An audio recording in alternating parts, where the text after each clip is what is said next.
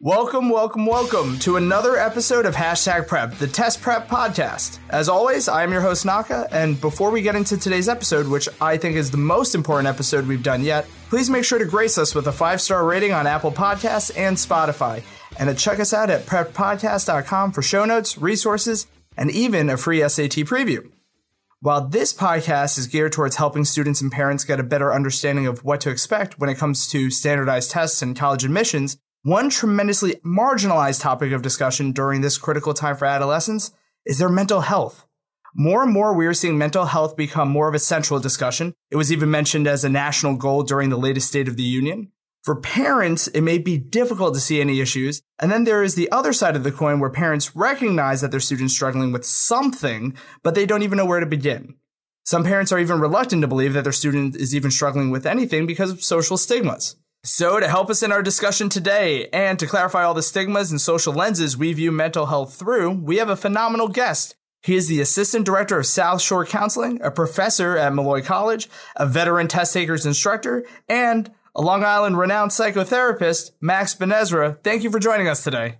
Absolutely. One intro. Thank you. All right. So, Max, how did you find yourself working with students and adolescents? Yeah. So, I I've been in practice now this is my fifth year that I'm entering in in practice after graduation and all. I started working with students and adolescents first at the summer camp that I was working at for for a very long time was my first exposure to working with people. And then when I was towards the end of grad school, I came back to my roots and started working. Well, it's actually my second experience working with test takers. I worked there as a uh, as a very awkward high schooler and then came back and started teaching and genuinely loved teaching, loved working with the people there. But I really recognized how much I loved working with students one on one. And I especially found myself enjoying working with the students who who are really struggling to grasp a lot of the a lot of the reading and writing topics um, on the SAT. And then naturally those conversations opened up into what else was going on in their lives, which, you know, brings me to what I do on the daily every day today. No, it's tremendous. And many of our kids still rave about you because I have a lot of their siblings uh, that, that, are taking the course as well. Yeah. So, Max, uh, since you're in this field, what are, like, yep. based on the most recent data, about how many students are experiencing some sort of mental health problem and how many actually kind of address it? Yeah, so that's the thing, right? There's a big discrepancy between the amount of students who are actually experiencing some sort of mental health issue and the amount of students who actually address um, the fact that they are experiencing some mental health issue. And you and you pointed out earlier really well when you said that you know the stigma towards seeking help still holds people back a lot from experience from utilizing mental health services in some capacity. But the stat is that it's between 70 to 75% of students around the high school to college age experience some sort of issue revolving mental health, but only about 18 to 20% actually go forth and seek some sort of mental health service. So obviously, you know, we got a ways to go with that. It's not exactly where it should be. No, and, and it's starting to become more of this central discussion on how do we create these kind of healthy habits for these students, especially after coming out of the, the COVID period where these kids were a little bit isolated. Yeah. So, what are some of the factors that Im- impact mental health these days? And more importantly, like, how is it different from the past? So, I would say the biggest issue that impacts mental health differently from even honestly when when you and I were growing up and going through school I think that social media has a gigantic impact on the way that mental health is perceived and honestly for for good and for bad in a good way people are able to see a lot more actively the fact that people do struggle with mental health issues. But in a bad way, there's also the whole FOMO effect that's yeah. greater than ever before. There's the look at what my friend is doing that I'm not doing. Look at what I'm not being included in versus what I'm being included in. Look at what my college experience should be versus what it actually is. So that has compounded stress and anxiety and depression to levels that, you know, have certainly existed before, but are more intense now than they've been in the past. And I like how it's not even the same pressures that were on parents mm-hmm. when they mm-hmm. were in high school. It's even different from when we were in that because yeah. I used to not not feel so bad for these students because all these students always complain, "Oh, I have so many classes." I was like, "We had the same classes. We yeah. had all this AP stuff. We pulled all nighters and everything like yeah. that." But it is different now. They've got TikTok, fidget spinners, mm-hmm. Euphoria, all sorts of crazy stuff going everything. on. Also, parents, one thing I've noticed is that make sure that your students are sleeping. That I think is a tremendously important aspect because one thing I always hear from students and I see in their eyes is yep. that they are exhausted. Many of these kids are, you know, working on like three hours of sleep or I had one student who was like, "Yeah, I didn't sleep last night," and I was like, "You're a teenager, and your you brain is this. Com- yeah, your brain's this computer, and if it is constantly going, yeah, it's going to burn out, yeah. and that is not anything healthy. So, parents, I would highly encourage your students to have a regular sleep schedule and stick to it because that I think is a very important habit. Yeah, it is. One of my first or second years as a director, uh, one of my students went quote unquote missing. He wasn't yeah. missing. He was in the bathroom for like 45 minutes. And I was like, what's going on there? Turns out he was taking a nap because he was up until 5 a.m. Right. And I was like, I completely understand and you can talk to me about that stuff, but mm-hmm. that that's that's tremendously important. Yeah. So why don't we just talk about what are some like quick habits that students can kind of instill in their regular schedule to kind of base their hustle around because everybody yeah. wants to work hard, everybody wants to hustle and especially through social media you see that. Yeah. But you kind of want to hustle around good habits, right? Absolutely. You can't burn yourself out. Your brain's like that computer. Yeah. There's a lot of things that we could that we could incorporate into our routine to make the day to day better. And I know a lot of times in my work with with clients, and I do work with, for the most part, college age, high school age clients. And something that we often find is that even if it's things that are small, we've kind of been trained over time to not believe that those things are very valuable, but they are. So go to the most basic thing, which is, for example, having three meals a day, waking up, having breakfast before you leave the house. Huge. An absolutely huge thing. Making sure that you incorporate some sort of movement or exercise into your routine is gigantic. And honestly, when I was in high school, I wasn't exercising. I, when I was in college, I wasn't for sure. And I never thought that that was really uh, a fundamental part of what could keep me at a pretty balanced place. But it is. And if we incorporate small habits like that, making sure that, you know, at some point within the night, even if it's turning on your favorite show for a little bit, but not being distracted, while you're watching. Like if you're watching Euphoria, which is, you know, mental health in and of itself, that's that's good, but do your best to not be texting at the same time. Do your best to not be researching things at the same time.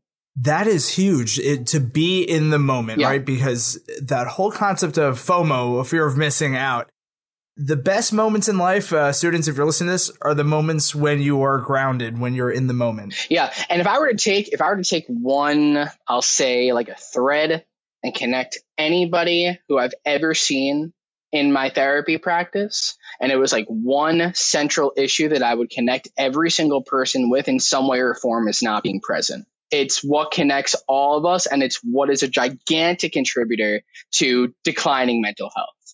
So they do have those apps on their phones where you can limit the amount of time that you like spend on social time, media.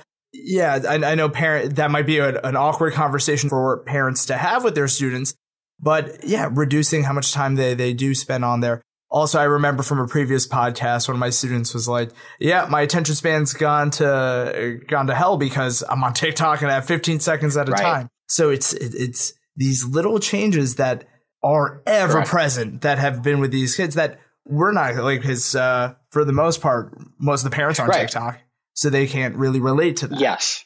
Exactly and even like listen my, my my mom uses tiktok. She likes to have fun she does not add content thankfully to it but she also, I even see it with her. She's on it constantly. And if my mom in her 50s is on it constantly, I can only imagine what it's like for one of my clients who it's even more of a part of their lives.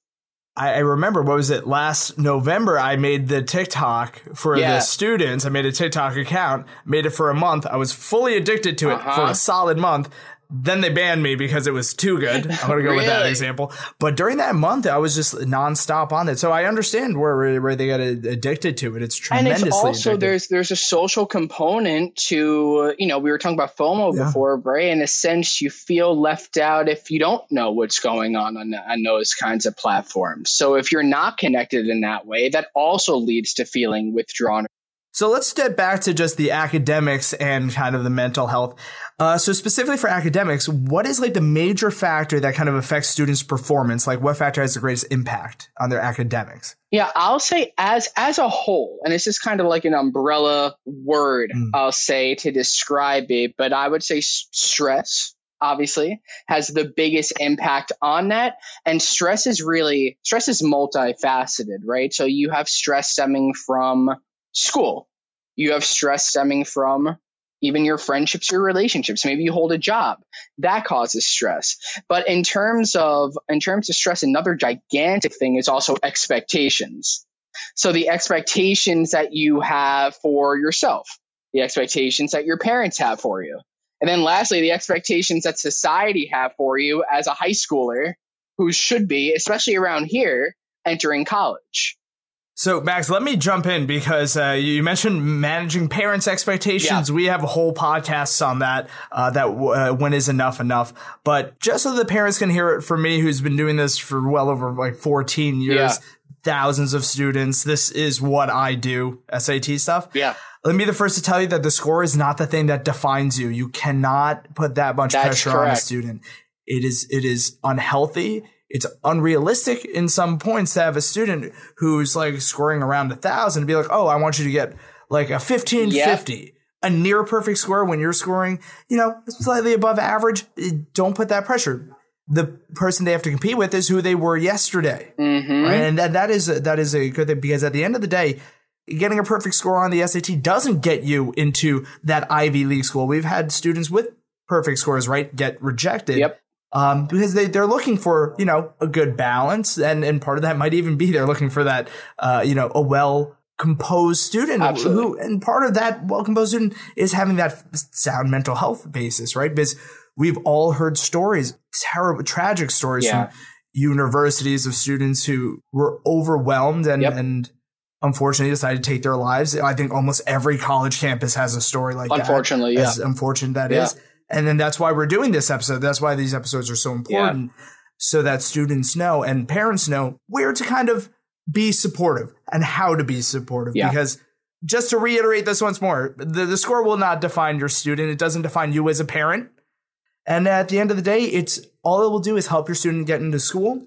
And it does not matter where they go to school. It's it what doesn't. they do at the school and how much they. pay. And I yeah, can tell you that from exactly personal experience too. My my story lines up perfectly with with what you're saying. You know, when I was applying when I was applying to schools, I was a decent student in high school. Honestly, I wasn't really I wasn't phenomenal grade wise by any means. When I went to I went to New Paltz, which is a SUNY upstate, and uh, I had a good family friend actually say to me before I went, they said you'd rather be like a big fish in a small pond than a small fish in a big pond.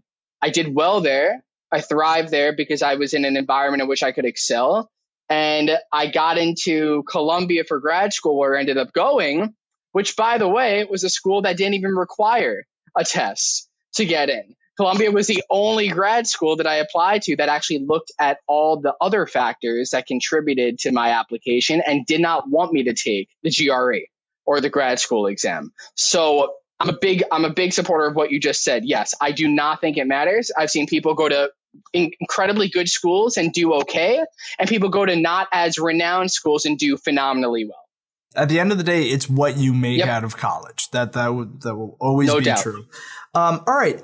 So, Max, let's talk about how parents can specifically help their students. I think the most important thing is how can you identify some of these signs? Like, what are the signs yeah. parents should look out for or students should look for in their friends, right? Because school is where they're, you know, kind of doing their work where they're on and the home is their safe space. So what would you suggest? And I agree with what you said. Home should at least be their safe space, right? We we want home to be the safe space. And unfortunately, you know, that's not always the time because if you're going to school and having all these expectations pushed on you, even even unconsciously, and then you go home and you have those same expectations pushed on you from your parents, you have nowhere to go. There's no kind of just, there's no place to just really be able to feel safe and unpressured. So, what are some signs to look for, like you're saying? I think the biggest sign that everyone should be cognizant of is when a person starts withdrawing, when a person starts to isolate. If you notice that someone who's usually very active, very social, you know, in a rather quick kind of manner, isolates themselves or isn't as interested in the things that they used to be in, or kind of just dips a lot sooner or in, in a way that's kind of alarming, that's something to be cognizant of you know? Why is this happening? What's going on in, in, in this student's life in my friend's life in my kid's life to make them just take a step back? That's one and that's usually the biggest.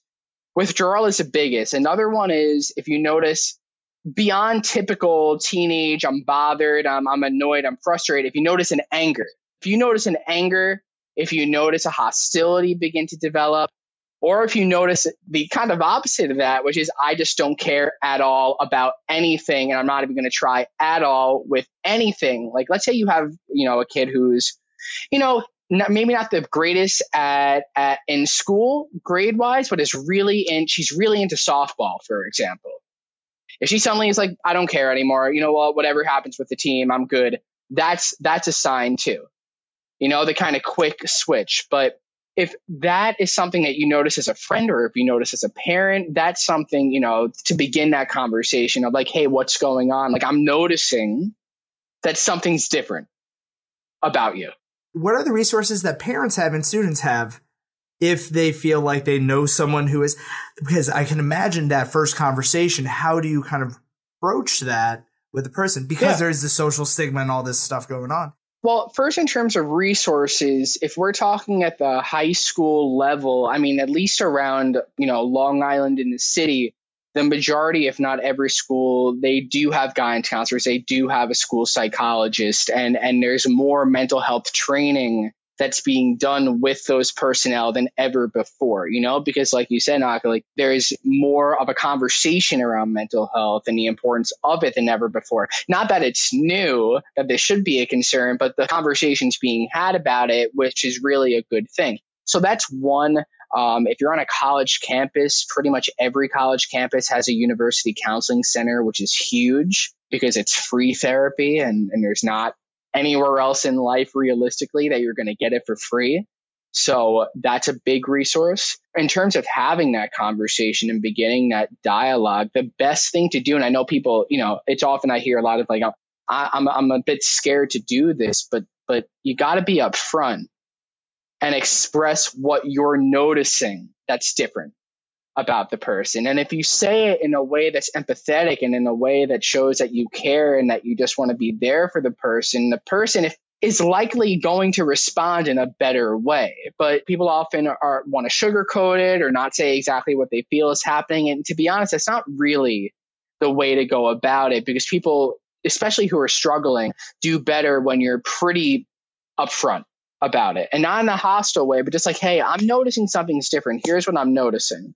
So, Max, let's kind of like wrap up this episode. Uh, I like to wrap up each episode with like a hashtag prep pro tip. What would be your like prep pro tip for our listeners? Well, I'll say use your resources first of all. When I say resources, I mean everybody around you. If you're a student in high school, everyone in some way or form is experiencing something similar to what you're going through. I think that right now is the time to have the conversation with people. So if you notice something's up or you're not feeling 100% great yourself, bring it up because it's being talked about. And if you open up about it, someone else will open up about it and someone else will open up about it. And it's it's a way to set set the tone. Well, Max, thank you so much for jumping on this episode with me. If any of our listeners want to get in contact with you for anything, how can they reach you? Easiest way, and I'm sure you'll post this along with it. I'll say, yeah, e- we'll put these in the show. show yeah, it's, sure. it's, it's, it's a long email, so so I'll say e- email's great.